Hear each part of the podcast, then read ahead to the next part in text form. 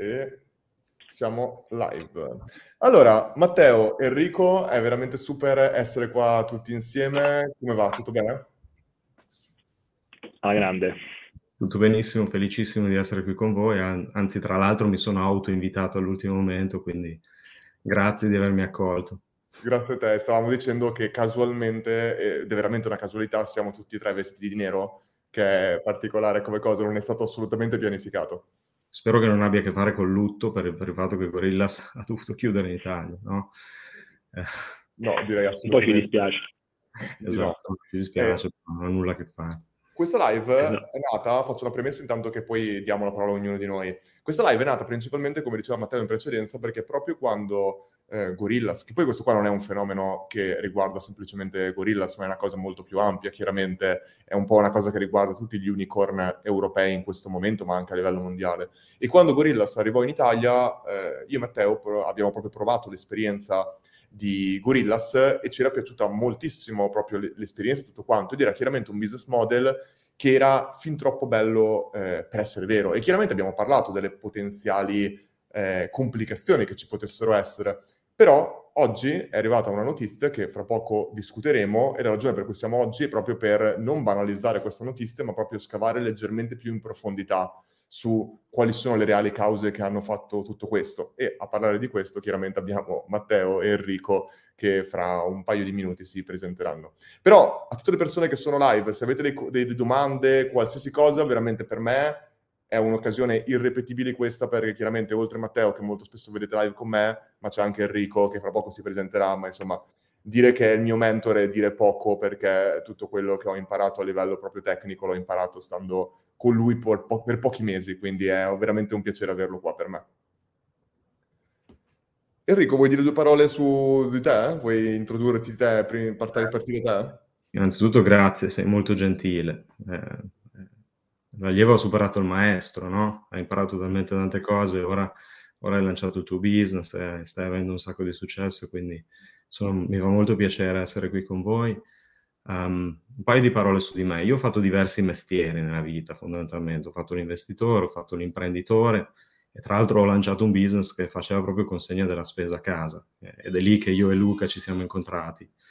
E, ehm, e poi in questo momento faccio, faccio, il consulente. Nel frattempo ho fatto anche il, il, il Chief Marketing Officer per, ehm, per, per, un'azienda chiamata Rocket Internet, che è un, che è un incubator eh, con un portfolio di, di, di centinaia di aziende.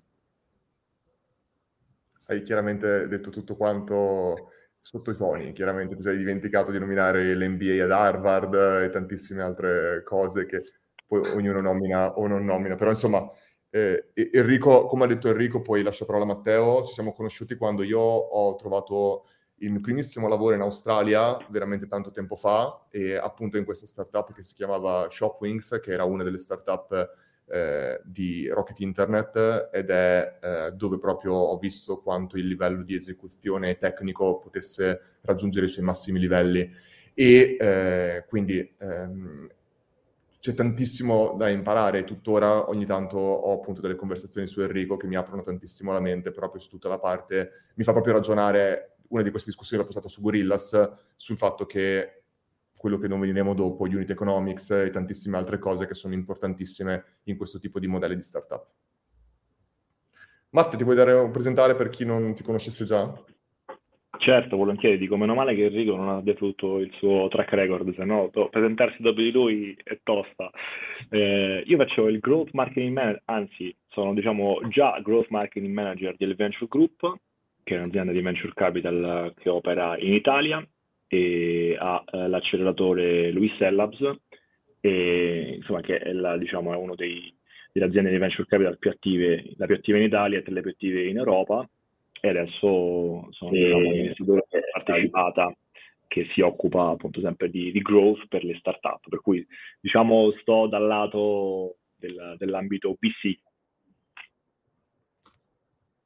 Super. Io per chi non mi conoscesse eh, ho, ho, lavorato in growth marketing per diverso tempo, partendo da performance marketing, ho fondato Learn eh, negli ultimi 18 mesi circa e eh, mi, mi, occupo ancora tuttora della parte di crescita, ma anche in realtà quando diventi poi il founder di una startup devi fare tutto quello che non vorresti fare. E quindi mi, mi ritrovo la maggior parte di volte nel fare tantissime cose, che tra l'altro Enrico, per, proprio per prendere l'argomento, è quello che mi sono trovato a fare eh, a volte anche a Shopwings, perché essendo una startup chiaramente sono partito e mi ricorderò sempre che ehm, quando entrai io ero molto molto scarso a livello tecnico, mi ricordo che tu feci una lezione eh, a me e ad altri ragazzi su così erano gli UTM parameters, che era estremamente divertente se ci devo ripensare oggi. E il bello proprio di quel, proprio di quel luogo era il fatto che io stavo facendo diversi colloqui tra, nella Business City con palazzi enormi, mi ricordo che trovai questa inserzione ti contattai e venni lì e mi ricordo che vidi questa sede a Surrey Hills, un quartiere molto hipster di, di Sydney, e in questa sede che era, pensavo assolutamente di aver sbagliato luogo e invece non sapevo che dentro ci fossero le menti più forti probabilmente a Sydney di esecuzione, un gruppo di quanti erano i, i dipendenti che erano attualmente a Shopping. Eravamo, eravamo in un centinaio perché avevamo il team avevamo il team di, di sviluppo e di, di, development a Berlino ancora e noi, noi a, a, Sydney eravamo in una trentina di persone per l'execution. E voglio dire due parole sul fatto del perché Shopwings, la cosa interessante è proprio che Shopwings aveva un business model non chiaramente simile a quello di Gorillas, però era nella stessa industria e comunque era un po' quello che stava anticipando Gorillas. Vuoi dire due parole su come era proprio strutturato e del perché era diverso magari? Sì, volentieri. Il, il grocery delivery è un argomento che i, gli start-upper cercano di risolvere da, da, tantissimi anni. Si parla di una cosa del... Non so se avete mai sentito la storia di Webvan nel, nei 2000 durante la, la dot-com bubble, però quello era, il primo, il primo, era stato il primo effort a cercare di, cercare di eh, di conquistare questo mercato gigantesco, perché grocery, il mercato di grocery è un mercato di dimensioni spropositate in tutto il mondo, in qualsiasi paese tu possa andare, è, è, è grandissimo.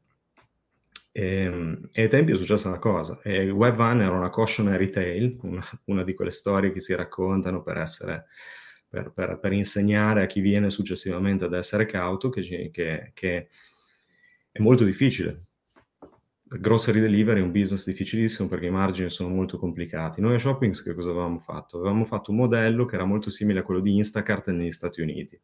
Non so se lo conoscete. Fondamentalmente noi lavoravamo con fattorini che non erano impiegati nel nostro business, ma che erano eh, terze parti. Un po' come Uber, un po' come tanti altri modelli di delivery del, del, del, della spesa, del cibo da ristoranti.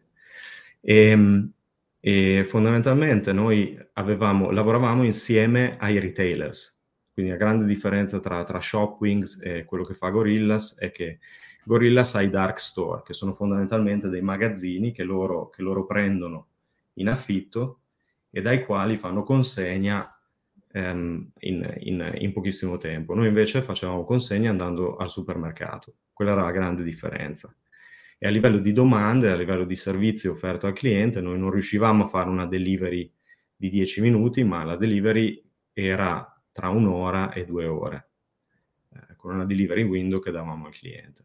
Questo è un po' il modello.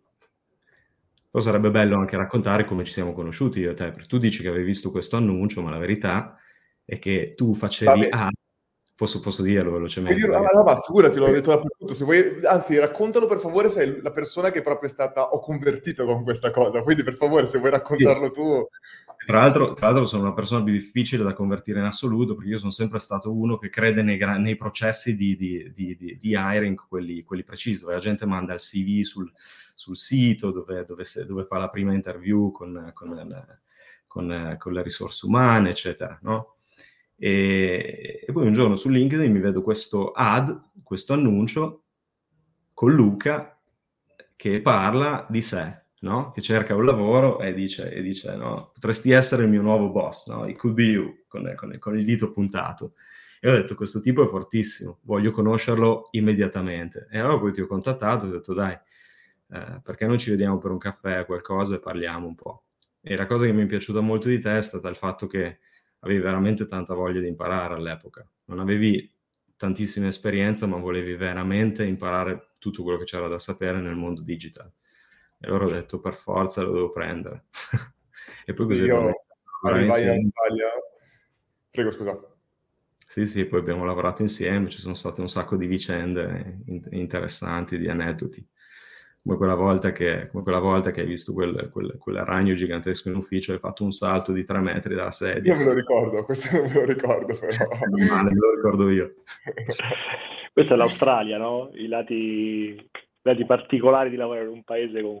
Almeno io l'ho visto, non ci sono mai stato, però ho visto spesso documentari che lì c'è una natura selvaggia pazzesca. Sì, è vero.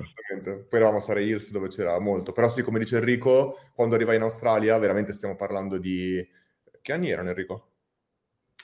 Tu eri, secondo me tu sei arrivato verso, verso la fine del 2015 o inizio del 2016 comunque un sacco di tempo fa e eh, io, per, visto che non conoscevo nessuno e volevo trovare lavoro a Rocket, no, non a Rocket, in generale, quello che feci era fare un video resume dove c'ero io che in, 40, in 48 secondi spiegavo quali fossero le mie competenze perché fossero potenzialmente interessanti per un datore di lavoro a Sydney e mesi questo video su una landing page, su una pagina web e feci advertisement su eh, YouTube, eh, LinkedIn e Facebook, targetizzando i founder di startup a Sydney.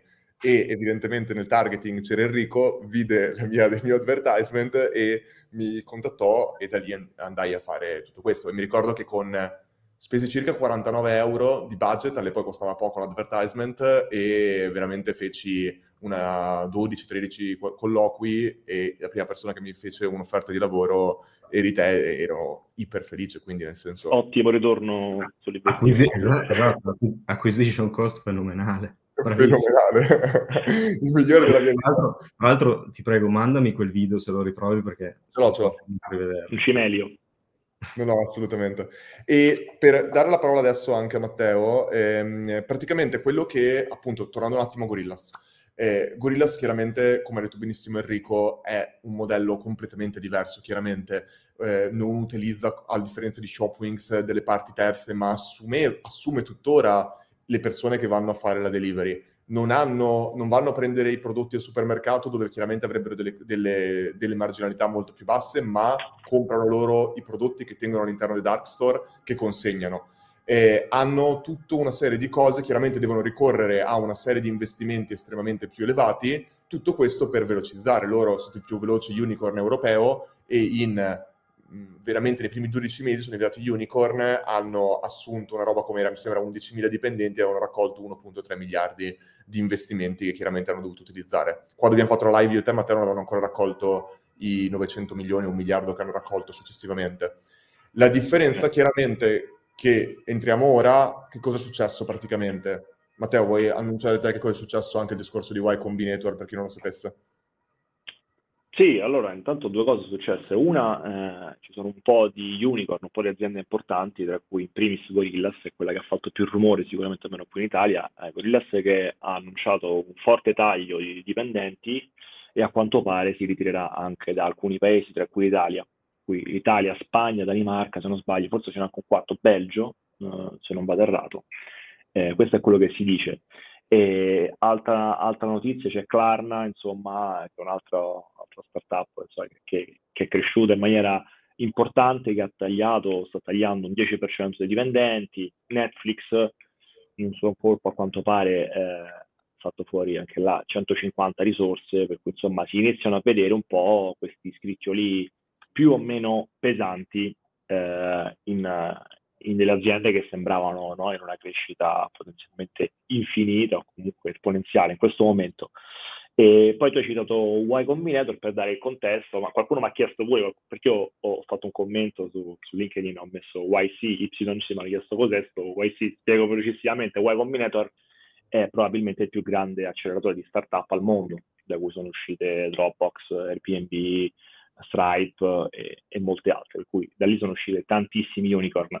Cosa ha fatto Y Combinator? Poi magari dopo, se volete, entriamo pure nei, nei punti velocemente, però insomma ha fatto una lettera che secondo me è quasi, lo stavamo dicendo prima anche con Enrico, terrorismo psicologico, perché sono dieci punti, praticamente hanno mandato una lettera ai founder, credo sia ai founder del, dell'attuale batch, sia, credo, all'alumni, insomma, agli altri founder, con dei consigli che in pratica sono super sintetizzato, poi magari ci andiamo meglio, ma aspettatevi il peggio, contenete i costi il più possibile e aspettatevi il peggio uh, per questi anni a venire, questi, per questi, questo periodo che, sia, che stiamo per affrontare.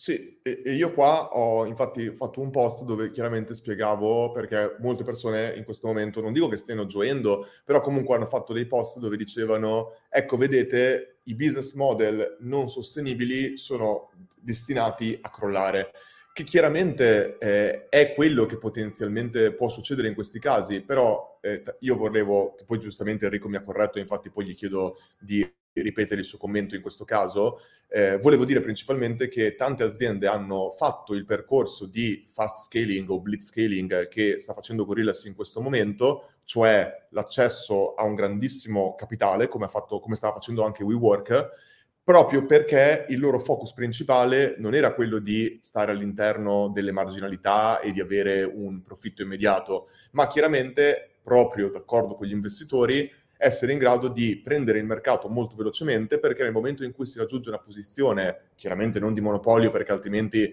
si creerebbero dei problemi, ma una posizione di leader del mercato, un leader del mercato è in grado di eh, risparmiare tutti quei costi di crescita dovuti anche all'advertisement, ma anche ad accedere a determinate economie di scala che permettono di entrare dopo a profitto e di essere in grado di trovare una sostenibilità. Gorillas era probabilmente la parte più estrema di questo. Infatti, Enrico, se vuoi dire due parole su questa parte, secondo me può essere molto interessante.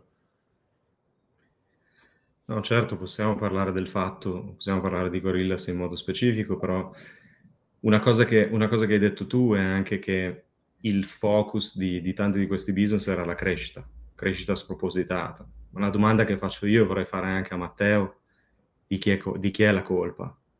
Perché è successo questo? È veramente, una, è veramente questione di crisi economica o, o è anche colpa degli investitori? Oppure sono i founders?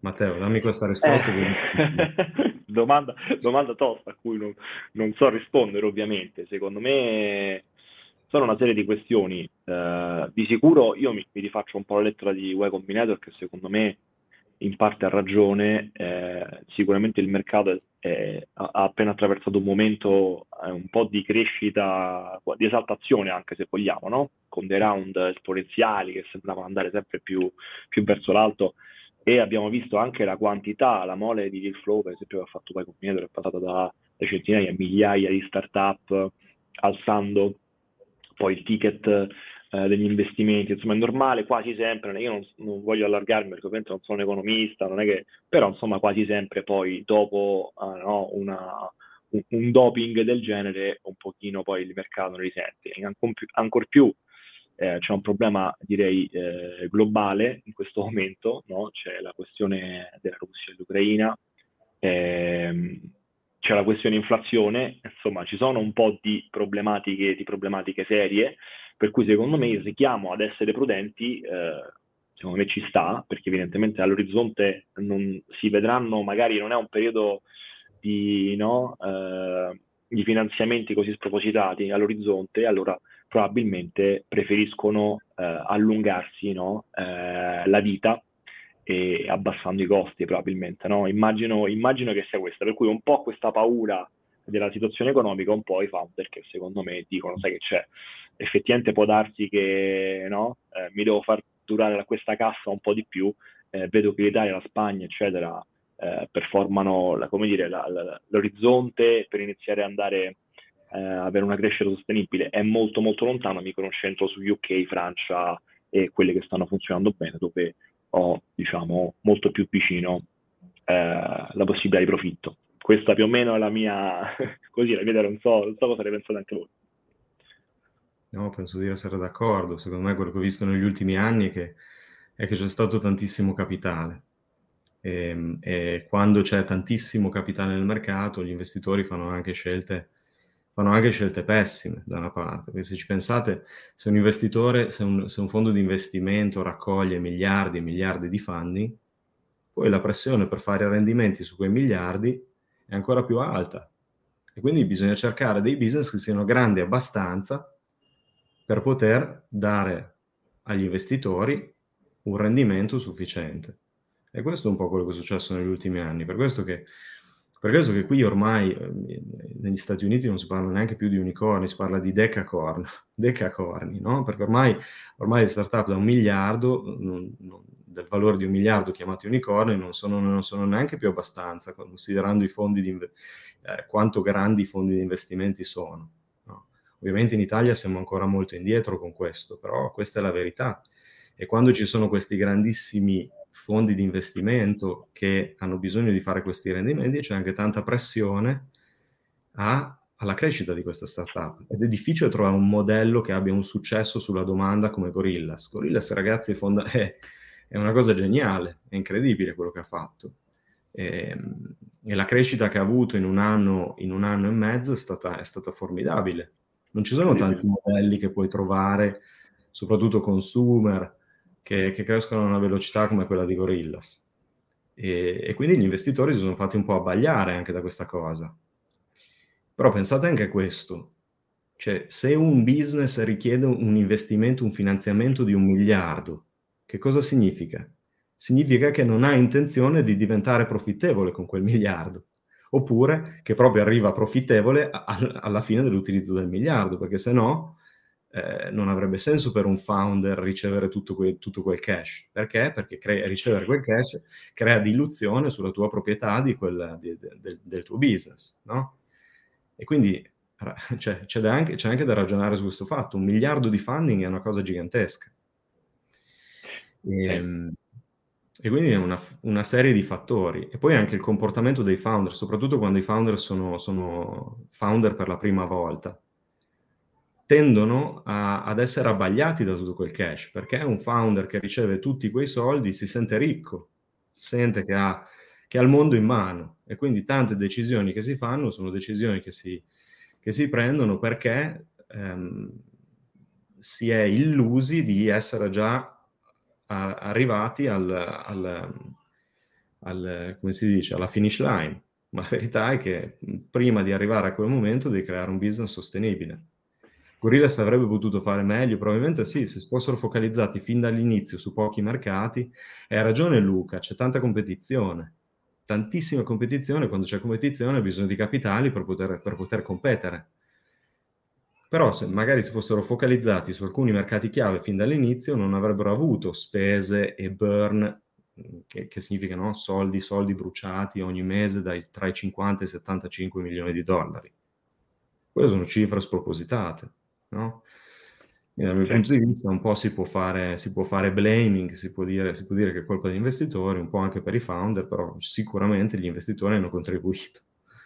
E su questo ci è arrivata una domanda proprio adesso, proprio sulla parte di, di Burn, dove dice, Francesco dice, ma come è composto il burn rate di queste aziende? Chiaramente ogni azienda avrà un tipologia di burn rate diverso. Nel caso di Gorillas chiedeva solo marketing, user acquisition, supply, tech, employees. Rispondo io? Oh, come volete. Vai, vai. vai, vai. sì, sì, sì.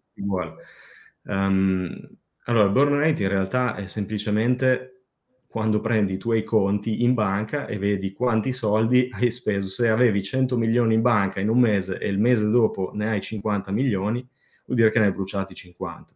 È, molto, è semplicemente così, non è una questione di non è una questione di marketing, user acquisition o di specifici costi all'interno dell'azienda. Si tratta proprio del livello di cash che tu hai, eh, che, che, deriva dal finanziamento che hai ottenuto dagli investitori e, e quanto di quel cash, no? se tu hai un business profittevole, quel cash dovrebbe crescere ogni, ogni mese. Se hai un business invece che brucia, quel cash diminuisce. E poi ti ritrovi in una situazione in cui, in cui eh, quel cash finisce e o trovi funding o devi, fare, devi, devi, devi eh, eh seguire azioni drastiche come quella che ha che ha, che ha seguito Gorillas negli ultimi giorni. Spero di aver risposto. Assolutamente. Infatti avrei risposto tutte, avrei risposto tutte quelle che ha citato, perché alla fine... Tutte quante, esatto. Tutte, tutte le risposte. Tutte Però se dovessimo dire tra quelle che abbiamo visto qual è probabilmente la categoria che prende, chiaramente dipende tantissimo perché se pensiamo a un Amazon, gli employees prendono una, una fetta molto più grande rispetto a quella che potrebbe essere uno Snapchat che, che, era stata valutata a 10 miliardi aveva 10 impiegati. quindi chiaramente dipende tantissimo da il, questo, però probabilmente marketing e user acquisition è la categoria che tendenzialmente, correggetemi se sbaglio, può essere più costosa per aziende digitali. Quello è vero, ma non, non, penso, che sia, non penso, che sia, questo la, la, il, il, il, vero problema che ha avuto, che ha avuto Gorillas. Ah, no, no, certo, non, non diciamo questo. Sì. Però hai ragione, però hai ragione eh? di, solito, di solito sono o il, il, personale o i costi di marketing, oppure in un capital intensive business come ad esempio Tesla, ovviamente sono i macchinari e, e, le, e tutto quello che ti serve per poter produrre le, le, automobili. Questo non sarebbe il caso di Gorillas perché, perché Gorillas alla fine dipende molto da capitale, ma capitale umano rispetto a macchinari.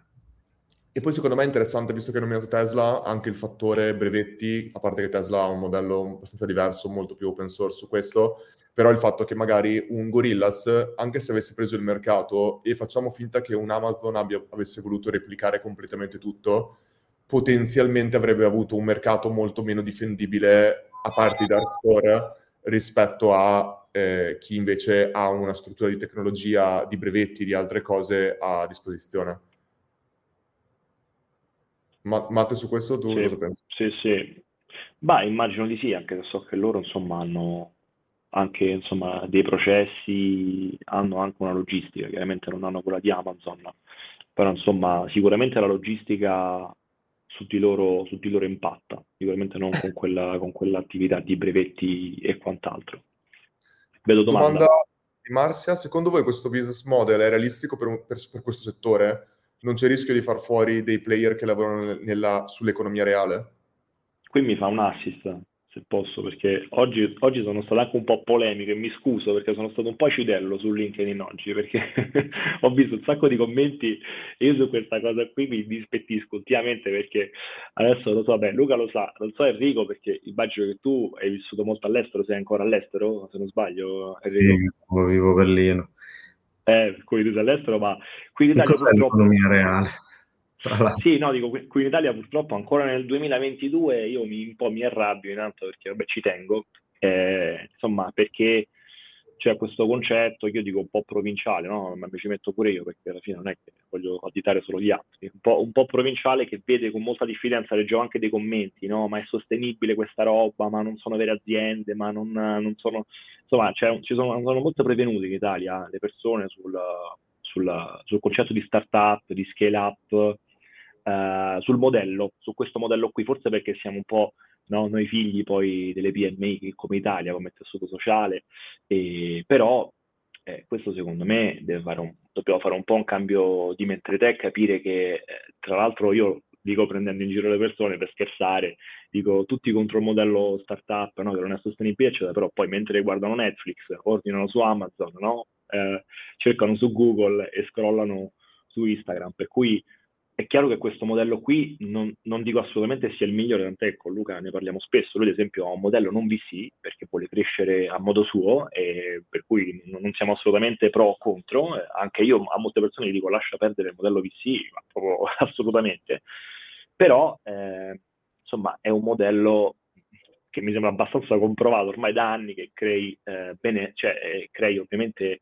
eh, no, ricchezza in senso più ampio, posti di lavoro, eh, tecnologie, innovazioni che poi eh, ricadono un po' sulla vita di tutti. Ha i suoi limiti, ha i suoi preso contro come ogni modello, però ancora vederlo come, ma quella roba lì non fattura, le start-up sono fuffa, no? eccetera, eccetera, io un po' vi, vi, vi indispettisco perché dico, cavolo ragazzi, 2022 ancora eh, siamo no? eh, diffidenti da questo modello, nonostante poi eh, insomma, fa parte delle nostre vite. Enrico, hai qualcosa da dire su questa parte? No, penso che sia, penso che sia un'ottima riflessione. Però vorrei dire che c'è anche un, un pochino di vero in quello, che, in quello che c'è scritto in una domanda che ci è stata fatta, nel senso che no, non parlerei di economia reale perché eh, questa è economia reale, questo è un business reale che ha portato un sacco di valore agli utenti, a me stesso anche perché, perché utilizzo il servizio e, e e ci sono tante persone fenomenali che lavorano all'interno di quel business e quindi ha creato un sacco di posti di lavoro e ha creato un sacco di opportunità e ha creato domanda per un nuovo servizio che prima non esisteva, quindi è veramente reale. Ma secondo me dovremmo focalizzare un pochino la nostra discussione su che cos'è sostenibile, qual è il significato di sostenibilità. Che cosa, che cosa vuol dire? Per me sostenibilità è quando un business, almeno a livello di unit economics, è profittevole, cioè il prezzo del servizio offerto o il prezzo del bene che viene venduto è maggiore rispetto al costo di quel servizio. No? Perché se... Eh, posso, anche fare, posso, anche fare, un esempio, un, un, un esempio per assurdo, no? Se noi volessimo... No, immaginiamo di lanciare un, un, business molto semplice oggi, no? non so, che ne so, boh, eh, voi vivete a Milano, no Matteo, tu, Roma. tu sei a Milano? Io Roma. Ok, vabbè, faccio un esempio no, Immaginiamo di voler lanciare uno stand di limonate, a, che ne so, a, um, sui Navigli a Milano, no? E supponiamo che hai da una parte i costi fissi, cioè magari ti costa in termini di elettricità, ti costa eh, lo stand in termini di, di affitto, e dall'altra parte invece hai costi variabili, cioè quanto ti costano i limoni e quanto ti costa vendere un, un, una limonata, no?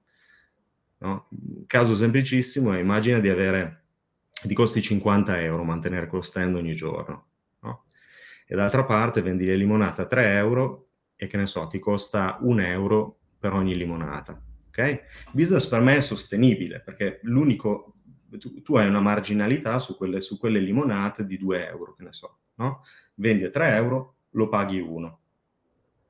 E quindi ti bastano 25 ordini ogni giorno per poter coprire tutti i, costi, tutti i tuoi costi fissi.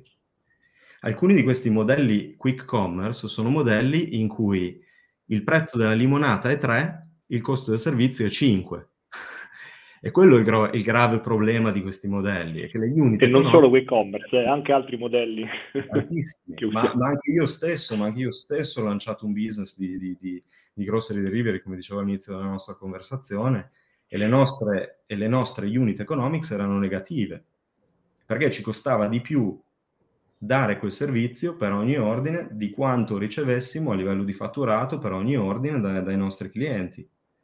E quello per me non è un business sostenibile. E questo è il grande dibattito. Quando tu citi, Luca, eh, Netflix, eh, Spotify e Amazon, quei business non sono stati profittevoli perché non hanno raggiunto l'economia di scala per poter spalmare i costi fissi su un numero, su un numero um, abbastanza elevato di ordini per poter essere profittevoli. Quello è un, è un modo diverso di essere, di essere in, in, perdita rispetto a quello di avere eh, economics negative. Perché se tu hai economics negative e bruci soldi per ogni singolo ordine, non importa quanto cresci, perché più cresci, più bruci soldi. E quello è il problema della sostenibilità. E poi tu puoi fare, tu puoi fare assumption del tipo, ok, arriverà un momento in cui avrò talmente tanta liquidità della domanda, liquidità dell'offerta, che tutti, tutte le persone che fanno, tutti i fattorini che, che, fanno la consegna della spesa sono sempre occupati, senza un singolo minuto di, eh, di, di sosta. No? In quel caso, ovviamente, l'incidenza del loro costo su, su ogni ordine è molto più bassa. Eh, ma anche in quel caso è facilmente dimostrabile che il business è, è difficilmente sostenibile. No? Fragile sicuramente. Voi, ragazzi, che cosa comprate quando, quando, quando, ordinate a Gorillas? Fate la spesa, quella grossa, all'italiana, con pasta, no. sughi e tutto quello che serve? Io di solito prendo cavolate, due birre, no? Sì, sì. I miei basket sono, sono solitamente tra i, tra i, 10 e i 15 euro, non di più. Infatti su questo, Luca, perché tutto costa eh, Milano. Luca, quindi questo... no, dicevo che avevi postato, avevamo visto un report e mi avevi passato Luca su questo, no? Eh, molto interessante, che era di Bain. Non so se volevi accennare ah, questa cosa. Assolutamente. Ah, ma io mi ricordo a grandi linee c'era questo report uh, di una consultant che, che diceva, proprio, uh, diceva proprio questa cosa qui faceva, faceva delle proiezioni di sostenibilità del business e mi sembra che fosse carrello medio per arrivare a, a renderlo diciamo, profittevole, carrello medio 30 euro e 1500, quanti erano Luca? 1500 ordini al giorno, se non sbaglio, una roba del Dovevano praticamente quadruplicare il carrello medio in Europa per renderlo sostenibile e raddoppiare il numero di ordini, una cosa così, poi magari mettiamo i dati, però sì. nel senso... Sì, esatto. e, e quella cosa che dici molto importante... No, non lo è. E poi una cosa importante che dici è che dobbiamo considerare questi unit economics chiaramente senza, ehm, senza il costo del marketing, perché quello che tu dicevi era che proprio andavi, tu andavi sotto soltanto con il costo do- della merce in un certo senso, quindi non poteva essere a profitto perché non puoi neanche dire se il costo del marketing fosse zero sarei a profitto perché non lo saresti in ogni caso. Ma il costo della merce sì, però il costo della, della, della consegna è quello lì che incide in modo... E poi un business come Gorillas ha tanti costi all'interno delle unit economics e i coupon, gli sconti, vanno considerati tra, nei costi, no? Non possiamo parlare di unit economics solamente parlando con il prezzo che avresti pagato se non avessi avuto un coupon. E quella è una cosa anche molto importante perché questi business per crescere hanno inondato il mercato di, di, di, di coupon e quindi ha ridotto anche, anche il, il, vero, il, vero, valore del basket netto è stato ridotto drasticamente da questa cosa. C'è Getir, per esempio, che hanno citato che continua a fare coupon uh, per, per, fare acquisizione, per acquisizione 10-20 euro, se non ricordo, però insomma in maniera massiva, non? E, ed è un bel po' che continuano a farli qui in Italia, perché sono arrivati da poco anche loro. Eh sì. E quello ovviamente incide, no? Se ci pensate, nel unit economics cosa c'è? C'è il prezzo del, c'è il prezzo del, del tuo del basket, quello che avete comprato per fare la spesa. A quello devi sottrarre il, il prezzo del, del il costo della delivery, il costo della merce, no? Questi business solitamente, che ne so cosa fanno, un margine del 30%. Quindi su un basket, su un basket di, di, di 15 euro sono 4,50 euro che si portano che si possono portare, che si possono portare a casa. A quello va sottratto non solo il costo, il, lo stipendio pro rata del, del, del, fattorino, ma va anche sottratto i costi di, di, carta di credito, perché ovviamente si paga come servizio, ma quelli non sono grandissimi, sono tra il 2 e il 3%, e soprattutto va tolto, vanno tolti i coupon e va anche tolto il prezzo dell'affitto pro rata, il costo dell'affitto perché questi dark store costano tantissimo a livello di affitto e i costi dell'affitto vanno spalmati su ogni singolo ordine. Quindi immaginate che se, no, se supponi di avere 4, 4,50 euro di margine su un ordine, mettendo, buttandoci dentro tutto il resto, è dura arrivare a break even. E quello è solo break even. Vuoi anche avere un business che faccia soldi a un certo punto. Tu Enrico ti sei trovato in situazioni eh, potenzialmente eh, dove hai dovuto prendere una scelta quando vedevi appunto che le unit economics f- sono negative. Che cosa tu faresti se tu fossi appunto, lo, sappiamo cosa sta facendo Gorillas, ma tu avresti fatto qualcosa di diverso o che cosa faresti per rendere profittevole questo business di diverso o come loro? Allora, a noi è successo Luca, non so se te lo ricordi, eh, ai tempi, ai tempi, era successo con il nostro business che cosa avevamo fatto? Noi volevamo fare grandi partnership con, con questi retailer, no? immaginate Lidl, immaginate, no? in Italia sarebbe l'equivalente, non so, di, di S lunga anche magari. L'unico modo per rendere profittevole il nostro business sarebbe stato quello di ricevere un compenso o una riduzione sul prezzo del, della, de, della spesa da parte di questi grandi retailer ma noi non avevamo mai raggiunto questa partnership. Perché? Perché noi eravamo sempre troppo piccoli rispetto a quanto sia grande uno di quei retailer e quindi non eravamo mai interessanti. Poi c'era anche la questione di, di cannibalizzazione della spesa, cioè ma se io ho, promuovo la vostra spesa online, poi che cosa succede al mio fatturato? No? È incrementale, non è incrementale? C'era sempre questo discorso. E allora noi, non avendo ottenuto una partnership e sapendo che stavamo, avevamo un burn rate troppo alto da sostenere, abbiamo aumentato i prezzi, perché era l'unico modo per poter sostenere quel business per noi.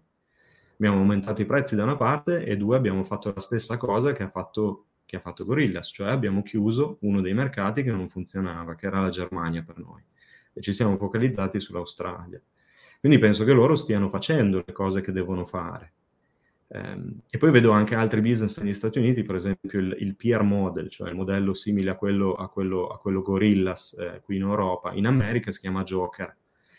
Loro che cosa fanno per aumentare i revenues? Hanno iniziato a lanciare ads sulla loro piattaforma, sulla loro mobile app. Se tu consideri il fatto che ci sia così tanta utenza su queste mobile app con gente che, che torna, che vede, che, vede che, che, fa la spesa no? più volte alla settimana, c'è una grandissima opportunità per, per, per, per advertisers all'interno, all'esterno del, del business di, di, di Q-commerce di, di, fare pubblicità e quello può aiutare la unit economics. Ci sono anche altre cose che possono aiutare la unit economics, come per esempio invece di comprare prodotti da brand popolari, quello di lanciare prodotti come private label, cioè prodotti che, ai quali tu metti il nome Gorillas, ma che vengono da, vengono da fornitori, da terze parti, e i quali li puoi acquistare a un prezzo molto più basso. Chiaro, modello Amazon anche, no? Che si è messo a fare. Anche modello Amazon, bravo, sì. I loro prodotti. Sì, tu queste sono tutte cose che puoi fare sempre da Skype. Te Matte hai qualcosa invece da... Eh, poi volevo aggiungere l'ultima cosa Enrico, tu hai nominato anche prima che molte persone stanno perdendo il lavoro togliendo il, quello delle persone proprio assunte per fare la delivery. Hai anche nominato il fatto che ci sono delle persone estremamente capaci che troveranno lavoro molto facilmente. E questa è una cosa, secondo me, che molte persone o considerano poco o altro, perché molto spesso queste startup, soprattutto nei reparti digital, marketing, eccetera, eccetera, o anche tecnologici, sono in realtà composti da persone estremamente di alto livello, quindi molto spesso è anche facile che vadano a lavorare nel, nel, nel cerchio di startup molto forti. Tu questo tipo di ri- riallocazione come l'hai vissuto, se l'hai vissuto nelle varie startup? No, sempre vissuto. Noi eravamo, noi eravamo fortunati ai tempi, quando abbiamo dovuto chiudere le, le operations in Germania, eravamo fortunati perché facevamo parte del, Ro- del, Rocket Internet Network, che era un network di centinaia di startup e quindi all'interno di questo network c'era molta fluidità di, di, di capitale umano. E e io mi ricordo prima di comunicare a, a tutto il team in Germania che avremmo dovuto fare un layoff, ero andato a parlare con i, i, founder di tutte le aziende in giro, in giro del, del, gruppo Rocket, in giro per Berlino, a dirgli ragazzi, noi qui abbiamo un problema, possiamo dare un'alternativa a questi ragazzi bravissimi che lavorano insieme a noi eh, già a partire da subito?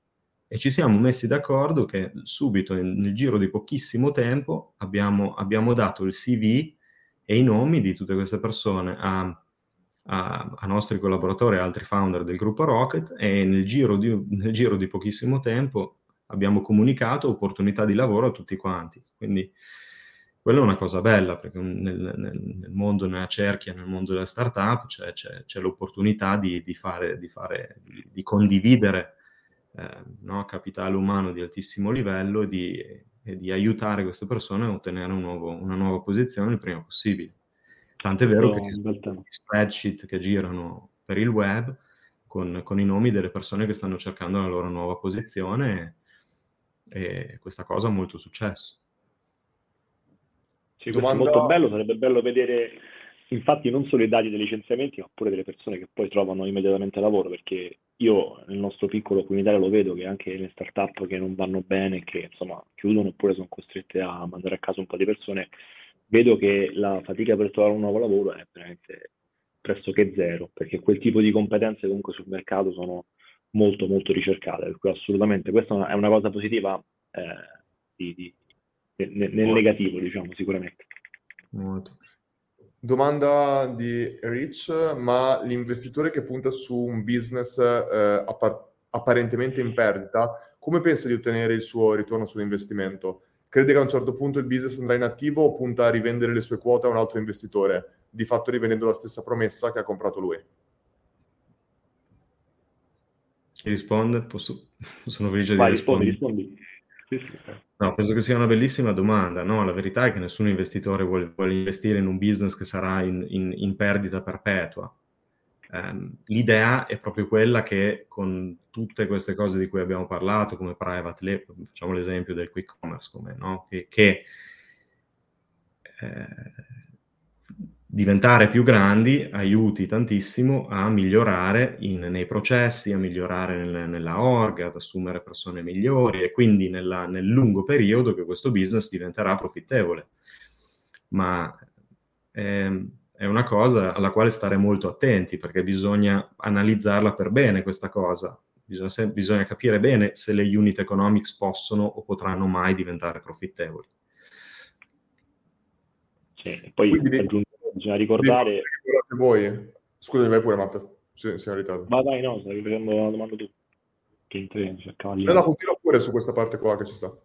Sì, no, dicevo solo che bisogna anche ricordare che in genere chi investe e, e non investe solo su un'azienda, poi non fa all-in ovviamente, bisogna capire anche un po' il modello, no? non fa all-in su un'azienda sola, ma ovviamente conosce molto bene la, la percentuale di rischio che è molto alta, non per niente molto simile al venture capital, e investe su più realtà, per cui chiaramente nessuno gli può dare la certezza che il suo investimento vada, vada per il meglio perché sono, sono aziende eh, potenti ma contemporaneamente fragili no? loro, nel loro essere spericolate e nel loro voler innovare no? insomma in un mercato. Per cui di solito si fanno più investimenti, questa è la risposta, poi ovviamente non è che sono stupide le persone che investono, vedono le metriche, vedono una crescita super importante e come ha detto Enrico, la loro idea è quella che vedono una crescita talmente, talmente importante che a un certo punto si possono aggiustare diverse cose per, per andare no, a massa critica e eh, però insomma lo fanno su tante aziende perché c'è, c'è, sempre un tema insomma che poi si aumenta la possibilità che una di queste aziende ripaghi l'investimento di tutte le altre no? questo è un po' il modello che va, va anche ricordato e quali sono i tre fattori che voi guardereste eh, nel momento in cui dovete scegliere appunto o se investire o no in un'azienda oppure invece come founder se la vostra azienda sta andando verso una direzione positiva oppure no? Vai Rigo. Ormai io. Per me, beh, siccome io ho fatto, ho, fatto, ho fatto, sia l'investitore che il founder, beh, per me la, la, cosa, la cosa numero uno, la cosa più importante non è l'idea ma il fondatore per me vedere quell'energia, eh, la voglia, la voglia veramente di, di, di scoprire, di, di, riuscire a trovare un business model che funziona, quella è, è quella cosa, la cosa più importante. Il founder che ha un background, che ha risolto un problema, si parla, si parla spesso di questa cosa che si chiama unfair advantage, no?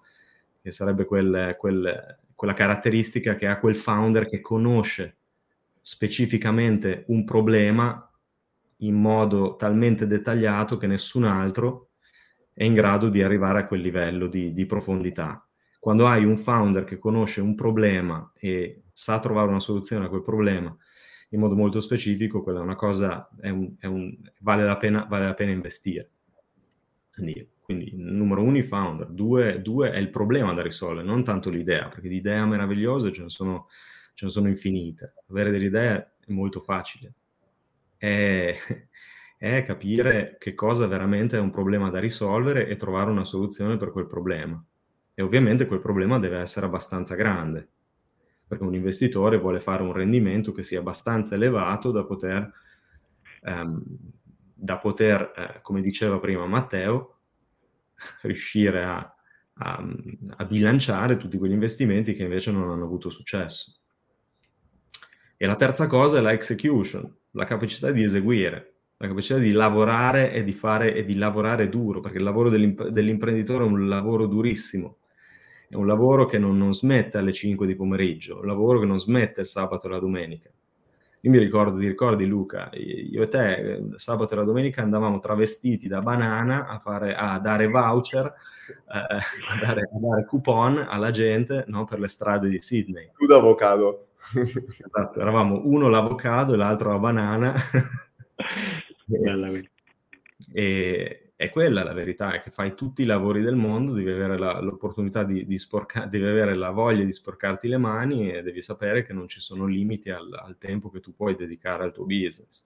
No? Quindi queste sono un po' le tre cose. Numero uno, il fondatore, il background numero due il problema da risolvere e, l'eventuale soluzione, e numero tre la capacità di, di, di execution del, del fondatore o del team. Questa è una bella domanda, poi scusami poi torniamo dai, dai tre fattori tuoi. Ricevere la spesa in 10 minuti è realmente la soluzione a un problema esistente? Bellissima domanda. Bella questa. Beh, ditemelo voi, Luca, tu che cosa dici? Tu hai usato il servizio, no? Io, eh, beh, io penso che il, tornerò poi alla, al problema di questa risposta dopo, però io penso che il concetto è se, è come dicevi prima tu delle limonate, se tu facessi tutto, o un caffè, se tu mettessi un caffè a un centesimo avresti la fila fuori di persone, cioè la domanda ci sarebbe perché è già qualcosa che la gente compra semplicemente a una velocità molto maggiore e in questo caso qua secondo me il numero di ordini che Gorillas ha eh, raggiunto erano assolutamente, dimostravano che c'era una potenziale domanda per questo, però la, la, il vero problema di questo è era sostenibile, cioè era dare una risposta a una domanda sostenibile e in questo caso qua non lo era. Quindi è come dire se tutti quanti regalassi 1000 euro, sarebbe, ci sarebbe la domanda di questi 1000 euro? Secondo me sicuramente sì, ma la domanda è è sostenibile fare questo per tutti? Ci sta, io la vedo anche, io la vedo anche, sì, anche da un altro punto di vista, diciamo che sicuramente, vabbè, questo poi in ambito startup si dice sempre, no? cerca di risolvere un problema, è la numero uno delle, delle possibilità per affermare diciamo, un prodotto, un servizio. Però un altro modo è anche quello di creare una nuova abitudine, solo che creare una nuova abitudine è molto più costoso di risolvere un problema.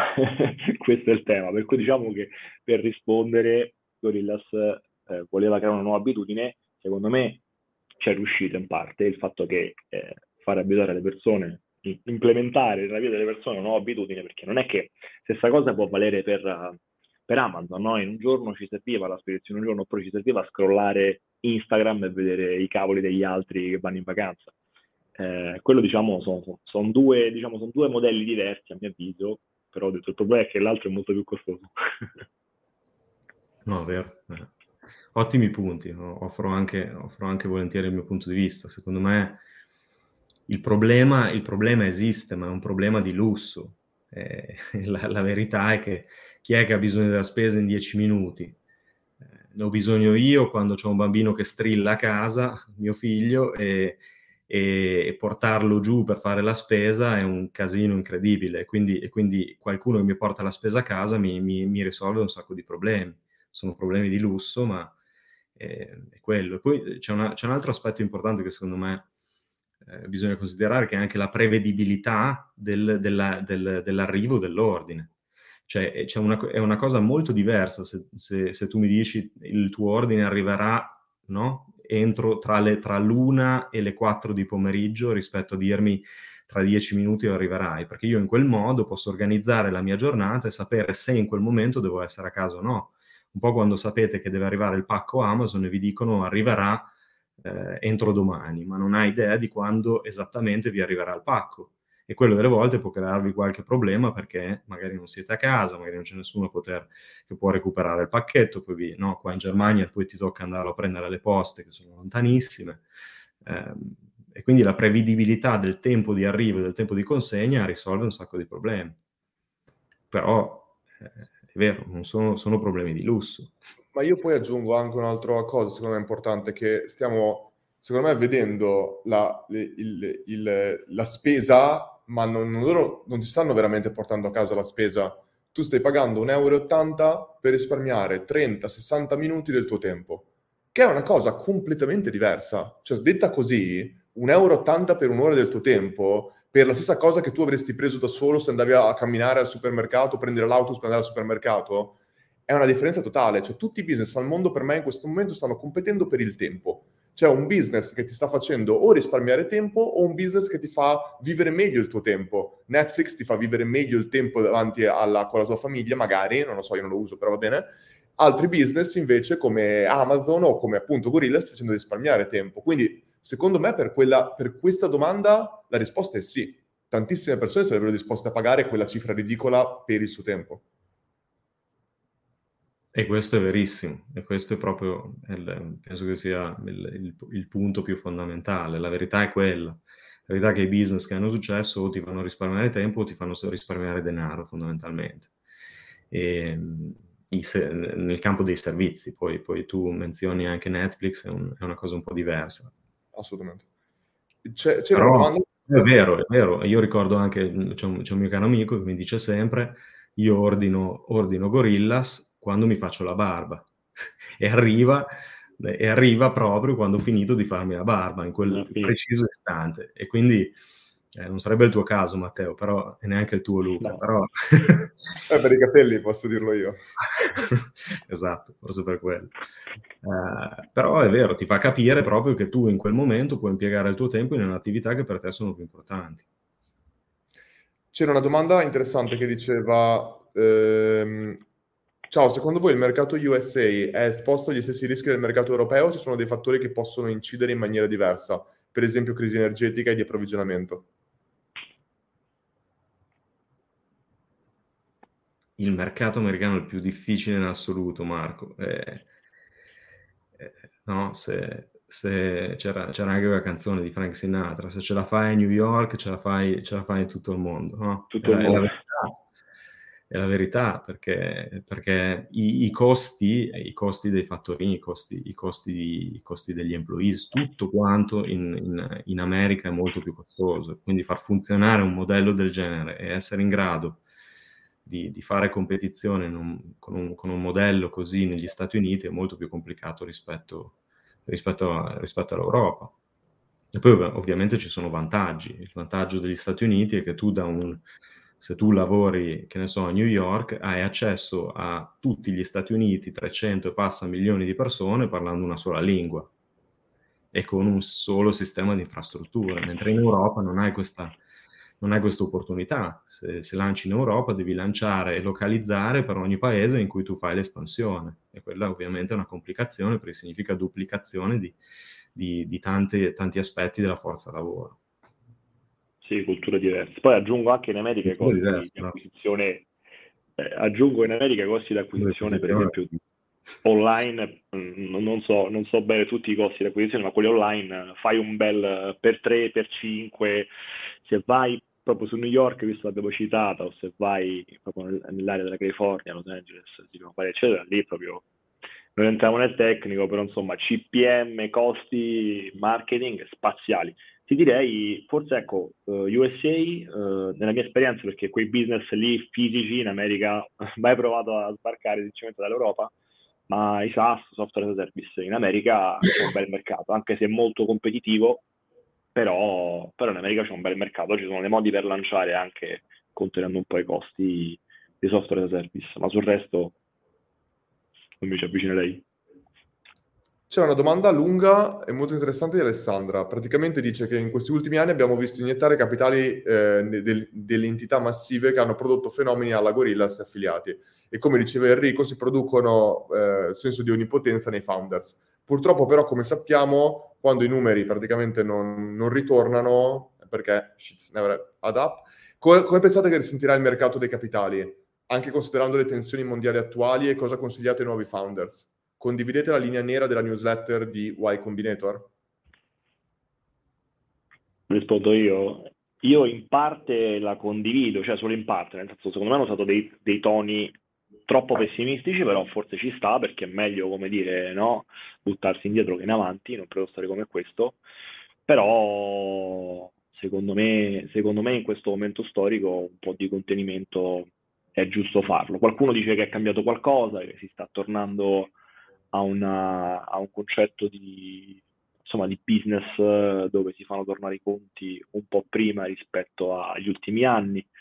Uh, però insomma è tutto da vedere secondo me spesso si è detto tanto anche col covid se vi ricordate si è detto ah il mondo è completamente rivoluzionario è completamente cambiato è stato un lockdown io, tutti sono tornati a fare un po' le cose che facevano prima si è vista questa roba qui per cui vediamo insomma senza facilonerie ma sicuramente tra uh, inflazione uh, crisi, la guerra, la guerra in Europa e quant'altro, certamente io, io, io andrei causa, insomma, sicuramente perché una cosa è certa, nel breve, nel breve periodo che ci aspetta ci sarà meno facilità, secondo me, di, di capitali rispetto ai precedenti due anni, questo è poco ma sicuro.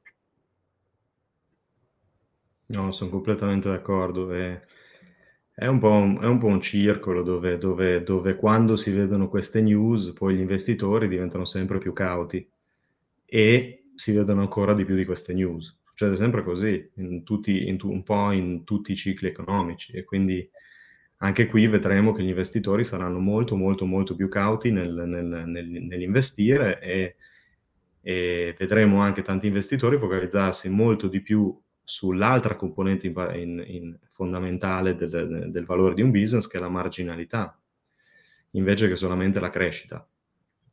Però negli ultimi giorni ho parlato anche con, con, con tanti investitori che mi, hanno detto, che mi hanno detto, guarda, in realtà questo periodo è anche un bel periodo, puoi, vedere, puoi vederlo in una nota positiva. Perché? Perché meno accesso ai capitali vuol dire focalizzarsi su quei business che veramente meritano di ricevere capitale e su quei founder che anche loro meritano di ricevere capitale. Quindi guerre alla, alla, al funding che poi portano a guerre di prezzo, che poi portano a situazioni in cui c'è questa grandissima competizione tra tutti, per esempio i business Q-commerce, tra Gorillas, Joker, eh, Getir e, e, tutti gli altri che competono per la stessa fetta di mercato con capitali eh, bruciati di, di, di, di, quantità spropositate, non sarà più difficile, perché ci sarà meno competizione per gli stessi modelli di business, eh, perché i founder saranno più focalizzati e il capitale sarà anche più paziente, che significa che gli investitori saranno più disposti ad aspettare, a non mettere pressione sulla crescita per raggiungere risultati di, di product market fit e profittabilità. E quindi non, non sono tutte cose negative, sono, sono, correzioni di mercato che succedono e succedono ad ogni ciclo.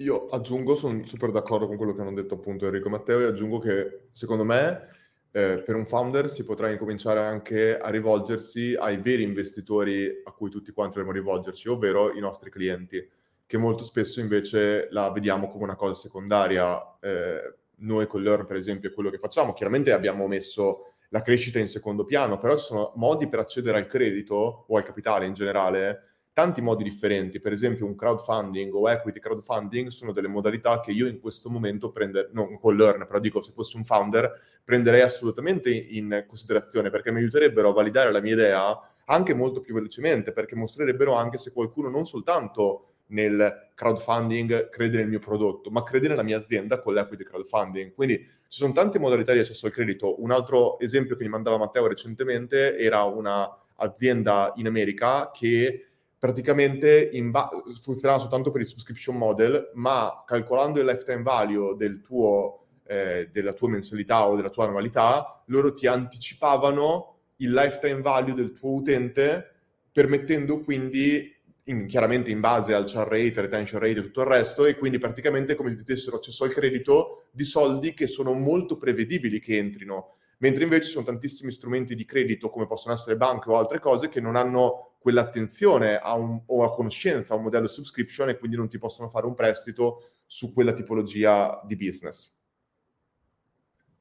Ottimo, ottimo spunto di riflessione. E come hai detto tu, anche gli, gli, investitori migliori da avere sono proprio i tuoi clienti. Quando tu crei un business e fai il buon vecchio bootstrapping dove, dove no, cresci lentamente, ma lo cresci in modo sostenibile, quello è una, è una bellissima situazione da, da, da, da, raggiungere. E magari non riesci a crescere a livelli spropositati come, come creare business che valgono 10 miliardi, ma, ma cosa te ne importa fondamentalmente, no? Eh, alla, fine, alla, fine, non è fondamentale. Cos'è? Creare un business da 10 miliardi, perché, qual è la tua motivazione? Per sentirti re, per sentirti... Eh, no? per sentirti importante, però la verità è che creare un business sostenibile tante volte può essere l'opzione per un fondatore eh, più, più, viabile. E, e anche quella preferita, perché non portandoti a casa degli investitori non devi rendere conto a nessuno. Ah, sì. E, e tu no, nominavi anche il fatto che si, spesso si guarda soltanto alle start-up micro che tipo fanno veramente la fame per sopravvivere o invece quelle, i business super miliardari, ma c'è una categoria in mezzo estremamente ampia. Sì, sicuramente, secondo me eh, molto interessante, ma mi piace che sta uscendo questa cosa perché io ne parlo spesso, ho detto già prima, che non esiste solo il modello VC, non esiste solo il modello PMI, ci sono tanti modi, tanti, tanti modi di accedere al credito, come ha detto Luca, cioè, ci sono tante uh, fintech o aziende, insomma, lavorano tipo questa è Pipe, quella che nominato prima, pipe.com, fighissimo, che ti dai soldi, hai un subscription model, uh, soldi statali, perché no, bandi, cioè c'è di tutto e di più veramente. E poi secondo me interessante, e consiglio per chi non lo conoscesse, c'è tutto um, diciamo, questo sottobosco, cosiddetti indie startups, no? Sono queste startup indie che crescono da sole in bootstrap e iniziano a essere anche progetti molto importanti, eh? non, non, è più la robina no? il SaaS che fa so, 20k, 10k MRR, ma ci sono anche startup multimilionarie. A me piace moltissimo il caso studio di Gumroad, che è questa piattaforma che permette ai creator di vendere prodotti digitali.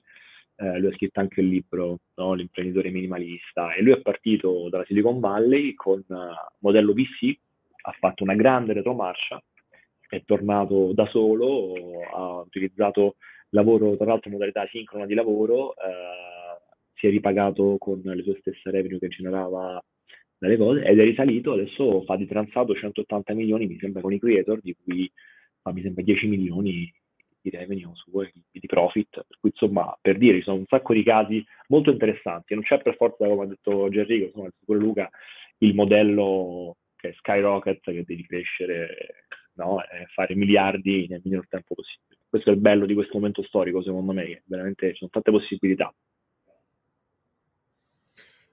Ragazzi, io penso che abbiamo coperto tutti i punti che volevamo coprire, è passata anche un'ora di live e quindi insomma abbiamo risposto a tantissime domande, sicuramente ci sono tantissime altre domande da rispondere e ringraziamo tutte le persone che ce le hanno poste fino adesso. Io personalmente ci tengo veramente a ringraziare tantissimo Matteo e Enrico per essere venuti, era il primo contenuto video mai fatto io e Enrico insieme e quindi eh, per me veramente era è super bello riuscire a, dopo così tanti anni che ci siamo conosciuti, a essere qui insieme. Quindi veramente Enrico, grazie, grazie anche a te Matteo, chiaramente. Grazie a voi, è stato un gran piacere stare qui con te e anche con Enrico, a sorpresa è stato molto bello anche per me, visto insomma la sua storia e il suo know-how. Piacere mio, è stato un piacere incontrarti Matteo eh, piacere, ovvio, Luca. Questo, questo, per te è il primo contenuto insieme, ma per me è proprio il primo contenuto in assoluto. no, come sai bene, non ho presenza online, per niente. Eh, quindi grazie di avermi invitato e, e grazie a tutte le persone che ci hanno seguito. Assolutamente. Grazie a tutti quanti, vi auguriamo una buona serata, speriamo che vi sia piaciuto questo contenuto, potrete rivederlo in differita se siete arrivati tardi e eh, grazie mille, ci rivediamo nel prossimo contenuto. Grazie a tutti quanti, a presto.